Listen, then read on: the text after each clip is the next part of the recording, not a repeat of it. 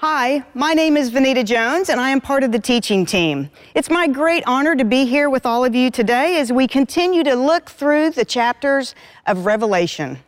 You know, this week we looked at Revelation 15 and 16, and if you recall, last time I was here, we talked about the trumpet judgments. Please, please don't draw any conclusions about who I am because I'm here today talking about the bowls of wrath. You know, I, I just drew these randomly. It just happened to fall on the days I was teaching. So I do think it gives us a glimpse of our Heavenly Father's sense of humor, though, because, you know, I could be described best as an eternal optimist. You know, I'm way past that glass is half full. In fact, my favorite saying is, I'm drinking from my saucer because my cup is overflowing. That's who I really am. You know, I'm pretty sure if I'd have been that on the Titanic on that tragic day back in 1912, I would have been that one person that they're talking about that was rearranging the chairs on the deck, trying to make everybody comfortable and hopeful about their futures.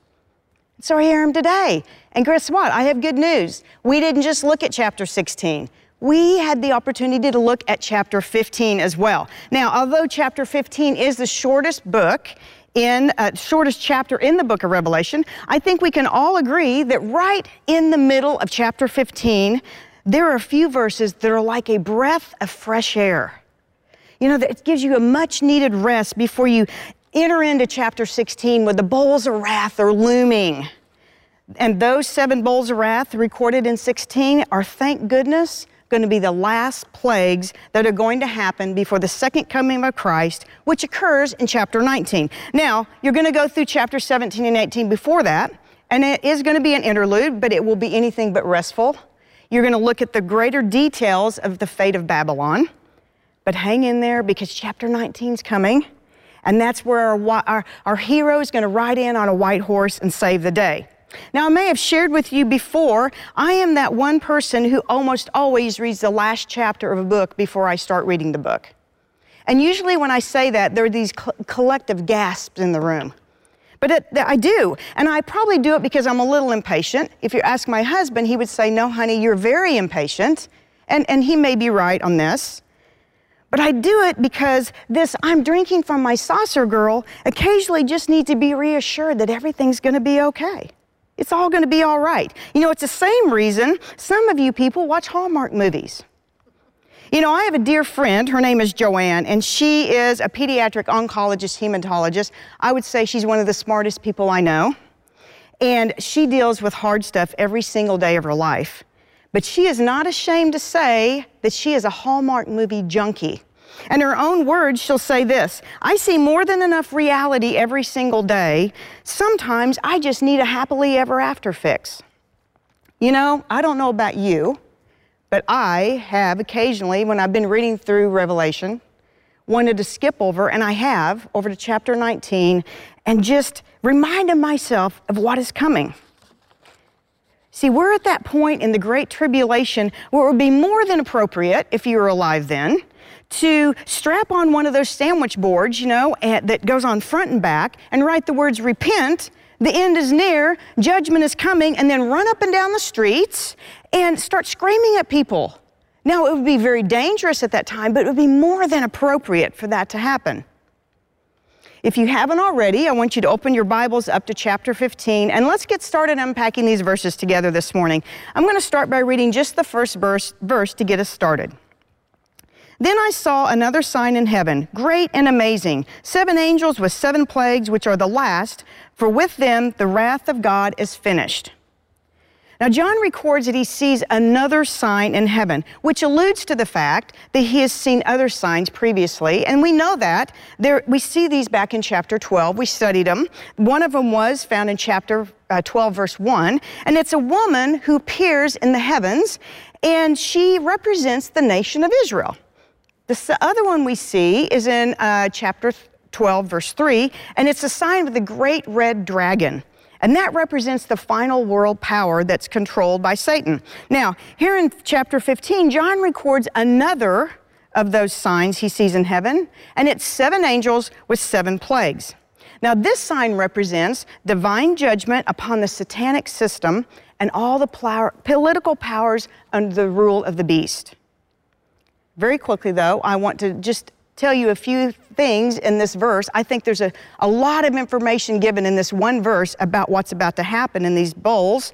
First of all, the words great and amazing are not seen in the New Testament together like this, except in this chapter. They're seen apart all over the scriptures. I think it's amazing that it's in this chapter. The number seven is seen throughout scriptures, and when we see it in scripture, it refers to completeness. I think it's a perfect picture here of completeness of God's judgment.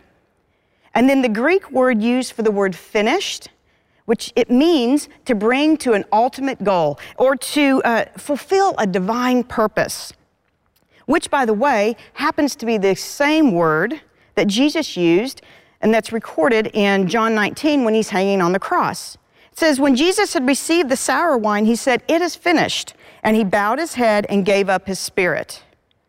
Jesus was saying that his death on the cross fulfilled a divine purpose and that he had come to earth, what he had come to earth to do, he had accomplished. Now, what that tells me is knowing that God didn't leave his work of redemption half completed, that should leave absolutely no doubt in our minds that he's going to leave his work of judgment half completed. And that to me is a very sobering thought. A couple other things we learned in just small little verse is that these bowls are going to come with a sudden impact. They call them plagues. The original word used in the original the text the word used in the original text for the word plague literally translated means a blow or to be wounded. That leads us to believe that these plagues that are concentrated near the end of the seven year tribulation period aren't going to be some kind of long, drawn out epidemics, but rather they're going to be very swift. They're going to be destructive and fierce. And the last piece of information, which I think is the most beautiful in all of this, is that these plagues will be the final expression of God's wrath on all of mankind. And then all of these plagues are going to climax at the Battle of Armageddon and the triumphant return of Jesus. Now, I mentioned earlier there are the few verses plopped down right in the middle of this uh, chapter, and they kind of bring you a breath of fresh air, and those are up on deck right now. So let's read the next three verses in chapter 15. And I saw what appeared to be a sea of glass mingled with fire, and also those who had conquered the beast and its image and the number of its name, standing beside the sea of glass with harps of God in their hands. And they sing the song of Moses, the servant of God, and the song of the Lamb, saying, Great and amazing are your deeds, you, o, o Lord God the Almighty. Just and true are your ways, O King of the nations. Who will not fear, O Lord, and glorify your name? For you alone are holy. All nations will, will come and worship you, for your your righteous acts have been revealed. You know, we've studied so much over the last few weeks, and at least I know I have, about wrath. We've learned a lot about God's wrath. But I think in this, these chapters, we're not going to just see God's wrath. We get to see God's mercy and grace. And we see John records a scene right in the middle here where the martyred saints are playing harps and they're singing songs of praise beside the sea of glass. See, those would be the very same people they talk about conquered the beast, the martyred saints. Those are the ones who came to know Christ during the Great Tribulation, and they had endured living in terrible circumstances. They would have endured hardships that were political pressures, religious pressures, economic pressures. And these believers are going to, they, they face life and death decisions, not just day in and day out, but every minute of every day. And in the world's eyes, they would have been called losers. They would have been called fools.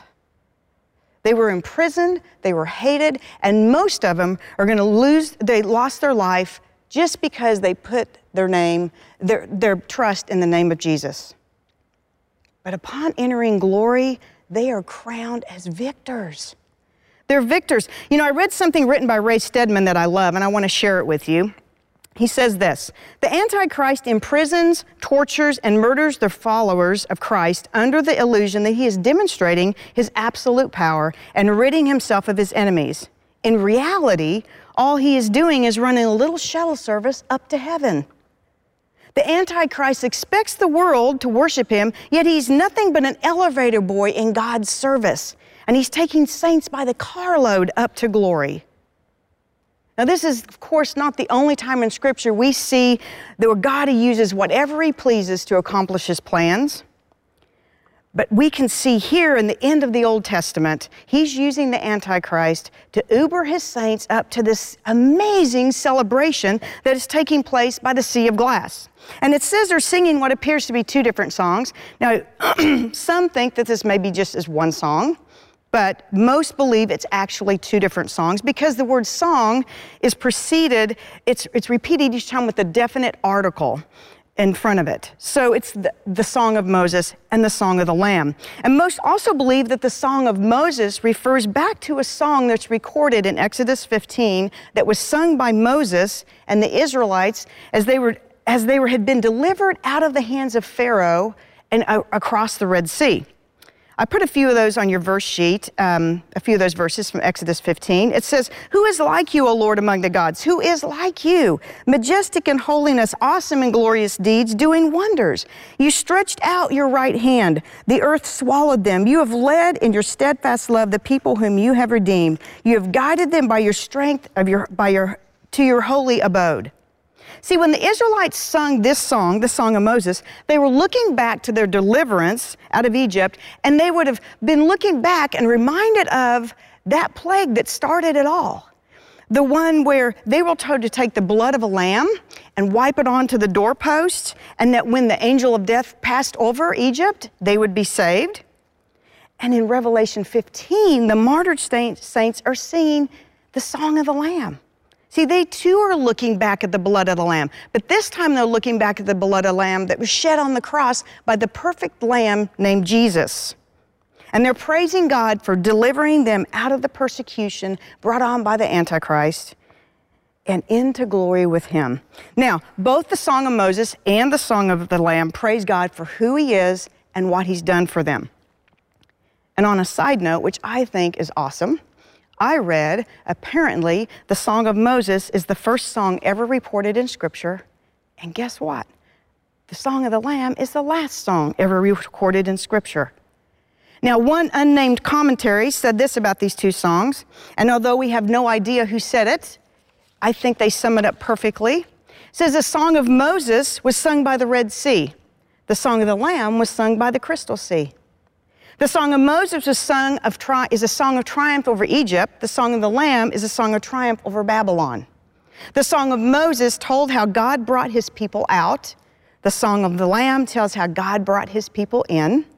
And the Song of Moses was the first song in Scripture, and the Song of the Lamb is the last perfectly sum, these two songs. But did you notice in this song, recorded in chapter, uh, verse 3 and 4, the words you and your are repeated over and over and over?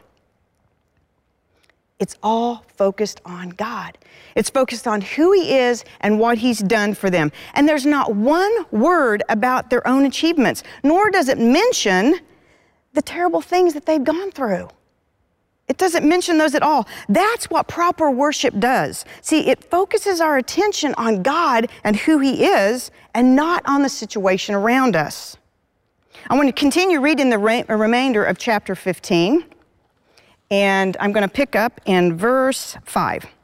After this, I looked, and the sanctuary of the tent of witness in heaven was opened, and out of the sanctuary came the seven angels with the seven plagues, clothed in pure bright linen and golden sashes around their chests.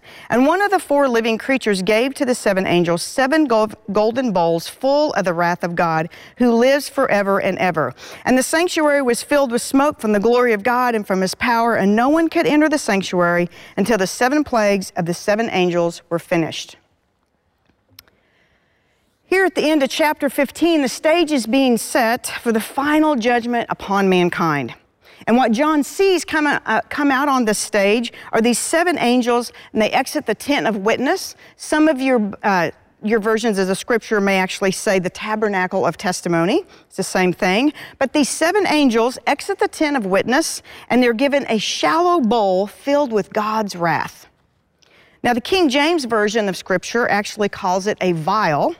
But that gives us a, much bit different thought of what it truly would have been because, see, the, the word recorded in their original language for the word bowl refers to a bowl that's more shallow, that's that's a saucer like bowl. Think like pasta bowl instead of some tall, deep bowl. And because they say of the shallowness of this type of bowl, it's believed that these bowls of wrath are poured out in this rapid succession. Kind of like when you tip a bowl like that, it, everything pours out. It just cascade out. One after another, they're being poured out. I imagine it to be like cascading waterfalls of wrath. And these bowls that are being poured out begin to answer that age old question. You know, the one we've asked it ourselves how long are the wicked going to succeed? How long are they going to go unpunished? And how long are the righteous going to be living through and suffering through so much injustice? You know, just like it was, has been throughout history and throughout the tribulation, God's wrath is being tempered. And it's giving, he, he tempers his wrath up to this point to, to give everyone a chance to turn to him and repent. Look at 1 Timothy 2, 3, and 4 in your verse sheet says, This is good and pleasing in sight of God our Savior, who desires all people to be saved and come to the knowledge of, his, of the truth. See, our Heavenly Father desires nothing more than everyone to be saved. But He's also told us this there's a day of judgment coming. You know, in the latter part of verse 8, John records these words, and it's where he says, And no one could enter the sanctuary until the seven plagues of the seven angels were finished. You know, this is kind of tucked in right at the end of this chapter, and it's kind of easy to jump over it and run right into the bowls of wrath. But it made me wonder why is no one allowed to enter the sanctuary, the tent, the tent of witness? You know, this is heaven's counterpart of the earthly temple. And the earthly temple is where people would go and they'd repent of their sins and then they'd turn and, the, and then they would have their relationship restored with their, their heavenly Father. You know, one uh, commentary suggested it's quite possible that that's, that symbolizes that the temple being sealed like that, that this is, the time is at hand. The time is at hand, the repentance is, is no longer going to be possible. That they will no longer have access to that and into the temple to restore their relationship with God. It's a disturbing and very sobering thought. But we have to know that there is a time appointed in the future when it will be too late to repent and turn to God. Please don't confuse judgment postponed for judgment revoked. God, in His mercy, promises that He's going to deal with all the evil we had to deal with, and it's going to happen. He's appointed that day. Now, chapter 15 is a mixture of joyful worship. I think we saw a little of that, but it also has some solemnness as we look into the impending judgments. I think it's no accident, though, that, that God, who is a God of great order, placed a few verses about the saints worshiping right before this very solemn event. See, I think it's the exact same reason why worship is so important in our lives as well. See, when we worship God, and I'm not just talking about Sundays when you're at church singing praises, and, and that's fabulous, you should do that. But I'm talking when we worship every single day, by the way you live your life, through your thoughts, your words, your actions. It takes our focus, shifts, it shifts it off of the world and all the things going on around us, and it fixes it on our Heavenly Father. See, I have no doubt that these saints we see singing by the sea of glass, this isn't the first time they've worshiped God. I guarantee you, as they went through the tribulation, they made worship a big part of every part of their day. I think they would have to. There's no way they could endure what they would go through at this point. And it makes sense that when they got to heaven, it would have just been a natural reaction to praise God. You know, making worship a regular part of your daily life helps you to joyfully serve God as you trust His perfect plan. It's a perfectly ordered plan. You know, no matter what that plan looks like, and it matters not at the chaos going around you. Your eyes are focused on Him. So here we are, we're standing at the edge of this cliff, about to go off the edge of this, of God's final judgment. It's about to be poured out on all the unsuspected people who have rejected Him over and over. I want you to drop your eyes down to the first verse of chapter 16 and follow along.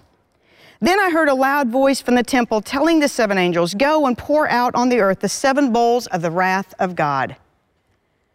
This is literally the beginning of the end, or at least the end of the earth as we know it. Do you, any of you ever watch home improvement shows? You know, I dabbled in them for years. Uh, would turn them on occasionally if there was nothing else on. But over the last year, I had a, a, an injury and a couple surgeries. So by the time I ran out of things to read, I turned on the TV and I started watching home improvement shows. And they're on 24 7. And I'm not, when I say I watched them, I watched them a lot. And, and I realized that at one point I had to stop because I had a legal pad filled with things I wanted to do to my house and had started to draw out the plans. And then I realized one morning I don't have money to do that. So I had to put my legal pad aside and change the channel. And it, I realized though when I was watching them, they all kind of had the same thing happening, especially the one where they take the, where they're going to build a brand new house they all kind of follow the same order. You know, there's one called uh, Extreme Home Makeover. Heck, absolutely is one of my favorites. And I, I guess it's because of the backstories that come with it more than anything. I still watch that show. But if you've ever watched any of those episodes, they all kind of follow the same order. It's very orderly. First, they go in and they remove all their valuables. And then they tuck them away in a safe place and keep them sealed up until their new house is built. Secondly, they go in and they identify those things that could be used or repurposed, maybe on another project like a bathtub or cabinets or windows or doors or whatever that is. They can be taken out carefully and then they can be reused on another project. And then lastly, they use one of those big excavators. You know, it's got the big arm and the claw end on it, and they come in, and literally within just like five or six sweeps, the house just comes down to the ground, and they move the excavator, and they take jackhammers to the slab, and they take it down to the dirt. And what's left is this absolutely beautiful piece of blank earth that's ready for rebuilding. I think that's what's happening here. It's God's extreme home makeover. See, our God is a God of great order. First, he removed and or he sealed his saints for safekeeping. He's pulled them out and kept them safe. Secondly, he's allowed time for some to turn to him. You know, he's repurposed them and they've been allowed to step into his great plan and serve him. And now we're at that part of the extreme makeover where he's brought in his excavator. I think it's named the Bowls of Wrath and he's about to drop this place down to the slab. Follow along. We're going to read exactly how he does this. I'm going to pick up in verse 2 and read all the way to verse 11. So the angel went and poured out his bowl on the earth, and a, a, harmful and painful sores came upon the people who bore the mark of the beast and worshipped its image. The second angel poured out his bowl into the sea, and it became like blood of a corpse, and every living thing died that was in the sea.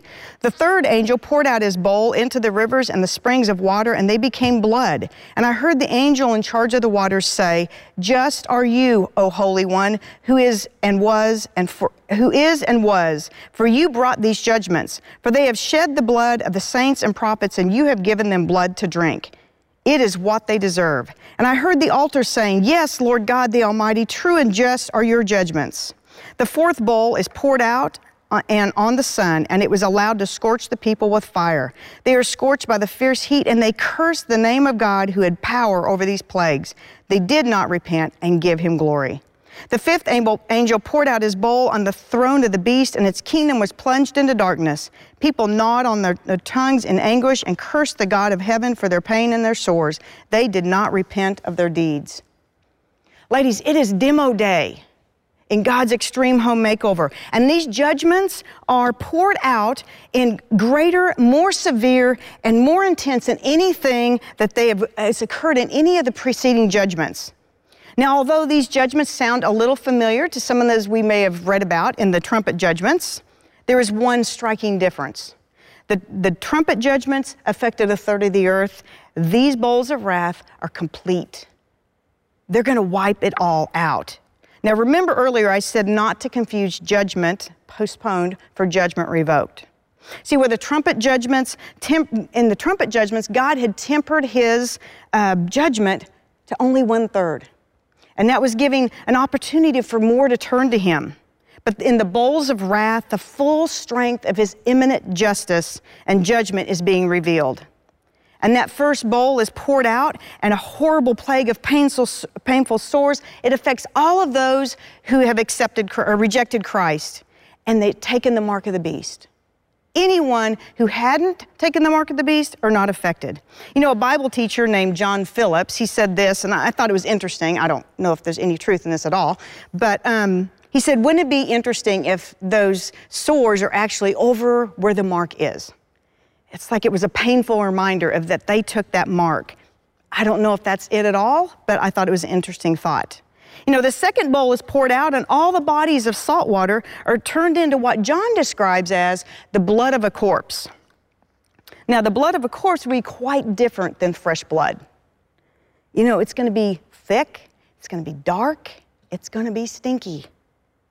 I can't even imagine the horrendous stench of not only the rotting blood it's going to cause, but also the stench that would come along with all the dying sea life that's brought on by this plague. You know, the other thing is that those that had received the mark of the beast, the, the ocean obviously be a very important source of food for them. And that is being, being destroyed. It'd be a crushing blow for them. The third bowl is then poured out, and it's probably just about that time when all those ha- inhabitants have realized, hey, we can't use the sea anymore, let's go to the rivers and the streams. The bowl is poured out, and all the fresh water is turned to blood as well. Think about this for a second.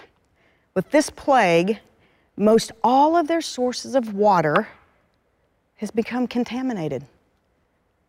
And they have nothing left to drink. They have very little or no water left to drink. It's a miserable time. And then after this third bowl, John takes a break in his recording of the bowls of wrath, and he records this brief doxology from the angel who is in charge of the water. Is that interesting to you at all? I thought, the angel in charge of the water. There's an angel in charge of the water. I mean, that just reaffirms what I was telling you. We have a Heavenly Father who is so perfectly ordered, He's got everything under His control. but John hears this angel affirm that God is demonstrating His perfect justice through these judgments. And then John says that the altar confirms this statement.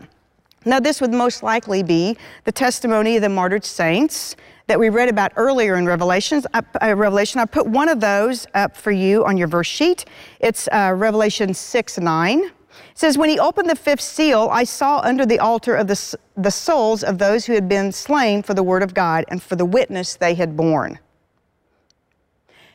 Now, with the second and third bowl judgments, it appears that all the water, or most of the water, has been turned to blood which I think also gives us further evidence that these final judgments are likely poured out very rapidly and right before the second coming, the return of Christ. Because I would think it would be impossible for the earth to sustain life very long under these conditions. Now, the fourth bowl is poured out, and what happens? The sun's heat becomes so intense, it begins to scorch people's skin. Now, there are some mixed reviews about whether this affects the, uh, the, the, believers left on earth. Some believe that it doesn't, and they, they state that they, it would be kind of like in the plagues of Egypt, where the Israelites weren't always affected. I don't know. I can tell you this if they weren't directed effectively, I bet they were, direct, were indirectly affected by this. The most startling detail to me in all of this, though, is found in verse 9 where it says, They were scorched by the heat, and they cursed the name of God who had the power over these plagues. They did not repent and give him glory. It's shocking to me that they not only knew that he was, the, he was God and he was the one that controlled these plagues, and yet they would not humble themselves and cry out to him for help. Instead, they would only call out to curse his name for sending the plagues. This, I think, is a perfect picture of a hardened heart. You know, the same God that they chose to, to curse says this in Joel 2. I put this on your verse sheet. He says, Even now, Yet even now, declares the Lord, return to me with your, all your hearts, with fasting and weeping and with mourning, and rend your hearts and not your garments. Return to the Lord your God, for he is gracious and merciful, slow to anger, and abounding in steadfast love. He relents over disaster. These rebellious people have many chances to turn to God, and yet they don't. But if they would have, he would have been so gracious to forgive them and welcome them into his kingdom. Instead of humble repentance, though, John records they get nothing but hardened hearts, increased hardened hearts. Chuck Swindoll says this about uh, these rebellious people. He says, Think about this. Everyone afflicted by these plagues will have had access to these exact same predictions we're reading today. They would have access to this. Not only that, they would have had seven years of successive warnings as all the other judgments had been poured out. And they have no excuse for their continued rebellion, yet they still curse their Creator and they rage at their Redeemer. It is such a sad, sad, but very inevitable scene. Now, the fifth bowl is poured out over the kingdom ruled by the Antichrist, and they are plunged into this total darkness. Now, it appears that these five judgments maybe are cumulative because the sores are again mentioned in verse 11, but just imagine this the world at this time. Think about this for a minute. The sores that had, they had been afflicted with back in the first bowl of wrath, I'm sure they're festered and infected by now. The water that would have been used to clean those sores and to quench their thirst, it's all been turned into stagnant, stinky blood. The skin, the skin that on their bodies have been burned by the sun's rays, and now they've been plunged, plunged into this complete darkness, so dark it can be felt. And yet, they curse God and refuse to repent. You know, by the way, this is the final reference to their unwillingness to repent, which leads me to believe that the first five plagues listed here were God's final offer to all of humanity to repent. These unrepentant people become like those that are, are, were alive during the, the great flood, right before the great flood, when Noah's, during Noah's time. Look at Genesis 6 5. God describes those people, and it sounds very familiar. The Lord saw that the wickedness of man was great in the earth, and that every intention of the heart, thoughts of his heart, were only evil continually. See, by this time in the tribulation, humans are going to be in a total state of depravity. I want to follow along. I want, you, I want you to follow along as I read the next five verses. The sixth angel poured out his bowl on the great river Euphrates, and its water was dried up to prepare the way for the kings from the east. And I saw coming out of the mouth of the dragon, out of the mouth of the beast, and out of the mouth of the false prophet, three unclean spirits like frogs, for their demonic spirits, performing signs who go abroad to the kings of the whole world to assemble them for battle on the great day of God the Almighty. Behold, I am coming like a thief. Blessed is the one who stays awake, keeping his garments on, that he may not go about naked and be seen exposed. And they resemble they assembled them at the place that in Hebrew is called Armageddon. Okay, the sixth bowl is poured out, and it says the great Euphrates River is dried up, and this is to prepare a way for the kings from the east to move to the west. And the river that's mentioned here, the Great Euphrates River, was actually been around since the Garden of Eden. It was one of the four rivers that provided water to the Garden of Eden before the fall. And these kings most likely are going to be thinking, hey, it's our lucky day. The river's dried up. We can go across it. But we all know from reading this, it's very clear that this is brought on by demonic uh, deception. We see Satan, he knows that the end is very near. He knows that he, by doing this, he's going to lure these military powers there because he wants them to be there when Jesus returns to the Mount of Olives. He wants them to fight in the battle with him. So these nations will go willingly, and they enter this war willingly, most likely, because they're thinking, we're going to get political power. They're coming thinking, I'm going to get power by doing this. But Satan's purpose is to fight that final challenge, and he wants them to be a part of it. This battle will occur in a place called Armageddon, and its Hebrew name is Megiddo. Now, many believe that Megiddo is a place where the Battle of Armageddon, uh, Armageddon is going to occur. And they say this because there have been a very many strategic battles fought in this area. And it's still one of the most strategic cities that remains in that region, which is today called Palestine. And most believe that the drying up of the river Euphrates and this battle recorded here is connected with that sixth trumpet that we talked about last time I was here with you back in chapter 9. They say most likely that the seven bowls follow very quickly after the seven trumpets, and that the invasion recorded in chapter 9 with the sixth trumpet, remember we talked about the 200 million that would be brought there to fight?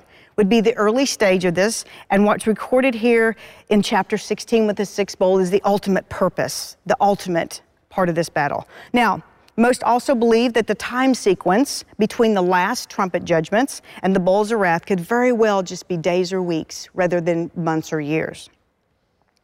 I'm not sure if you've heard this quote or not, but it's by Rudyard Kipling. He says, East is east and west is west, and never the twain shall meet.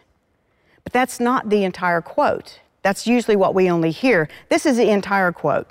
East is east and west is west, and never the twain shall meet, till earth and sky stand presently at God's great judgment seat. See, even Mr. Kipling knew that there comes a time when the East and the West would actually come together. And we know from what we've studied, it's going to happen in a place called Armageddon. And the battle fought there will be the battle of all battles. In a sense, this battle is going to usher in the seventh bowl, and it's going to bring, which is going to bring down the curtain and signal the end of the earth. Now, follow along. I want to read the uh, last few verses of chapter 16 and I'm going to pick up in verse 17. The seventh angel poured out his bowl into the air, and a loud voice came out of the temple and from the throne, saying, It is done. And there are flashes of lightning, rumblings, peals of thunder, and a great earthquake, such as there have never been since man was on the earth. So great was that earthquake. The great city was split into three parts, and the cities of the nations fell, and God remembered Babylon the Great to make her drain the cup of the wine of his fury of his wrath. And every island fled away, and no mountain were to be found. And great hailstones, about 100 pounds each, fell from heaven on people. And they cursed God for the plague of the hail because the plague was so severe. Now, if you'll remember back in um, the seals that we studied, there, between the sixth and seventh seal, there was a, a, little interlude, a little break. And then there was another break as well between the sixth and seventh judgment.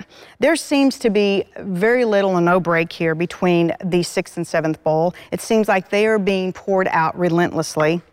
And this seventh bowl is poured out, and thunder and earthquake and large hailstones mark the very end of God's wrath. We've reached that point in demo day during the Great Tribulation where God pulls out his excavators and they have their names. They're lightning, thunder, and earthquake. And he finishes dropping all of creation down to the slab. And then he pulls them out and he brings out his, his jackhammers, their 100 pound hailstones, and he proceeds to take that concrete slab down to the Stone Age foundation dirt. And he does it and it's a perfect place for him to rebuild his beautiful millennial kingdom. You know, there's great debate as to whether the great city mentioned here in verse 19 is Jerusalem. Uh, much, many believe that it's actually Babylon that's referred to later, actually in the second half. But we do know that every city of the world, it says this, and every nation will be destroyed, and the entire topography of the earth is going to be changed. It's going to be nothing like it is today. You know, I'm guessing by now some of you may have become one of those people just like me after reading this. You know, you're going to want to start skipping ahead to read the last chapter to help calm your nerves. You need that happily ever after fix. If not, I'm guessing you had nails for breakfast because this is some really hard stuff to read. I don't have nerves of steel, and I, some of you don't as well, I'm sure. And I want you to sit there for just a minute. I want you to close your eyes, and I want you to listen to these words from chapter 19. It says, Then I saw heaven open, and behold, a white horse. The one sitting on it is called faithful and true, and in righteousness he judges. Ladies, if that doesn't settle your nerves, I don't know what's going to settle your nerves. You know, reading through these three series of God's wrath recorded by John in the book of Revelation reminds us that we not only serve a God of justice and a God of mercy and grace, we also serve a God of perfect, perfect order. You know, from the very day he tossed Adam and Eve out of the garden, he's been giving mankind opportunity after opportunity to turn to him and repent. And time and time again, they've rejected him. But that's not all. He's given all of his followers, you and I, opportunity after opportunity to share Christ with a fearful and lost world. How are you using all of those opportunities? You know, the chaos and suffering the world is living through or has lived throughout through history, it's but a drop in the bucket when compared to the judgments that are coming in the great tribulation. Look at Matthew 24, 21 on your verse sheet. Jesus is talking to his disciples and he's telling them about the end times, the tribulation. He says, For then there will be great tribulation, such as not been from the beginning of the world until now, no, and never will be. See, I challenge you today to stop living in, with a spirit of fear and start living out what you've been called to do. Look at Matthew 5 16 on your verse sheet. It says, In the same way, let your light shine before others, so that they may see your good works and give glory to your Father who is in heaven. That's what we're called to do. And look at John 14 27. It says, Peace I leave with you, my peace I give you. I do not give to you as the world gives. Don't let your hearts be troubled, and do not be afraid.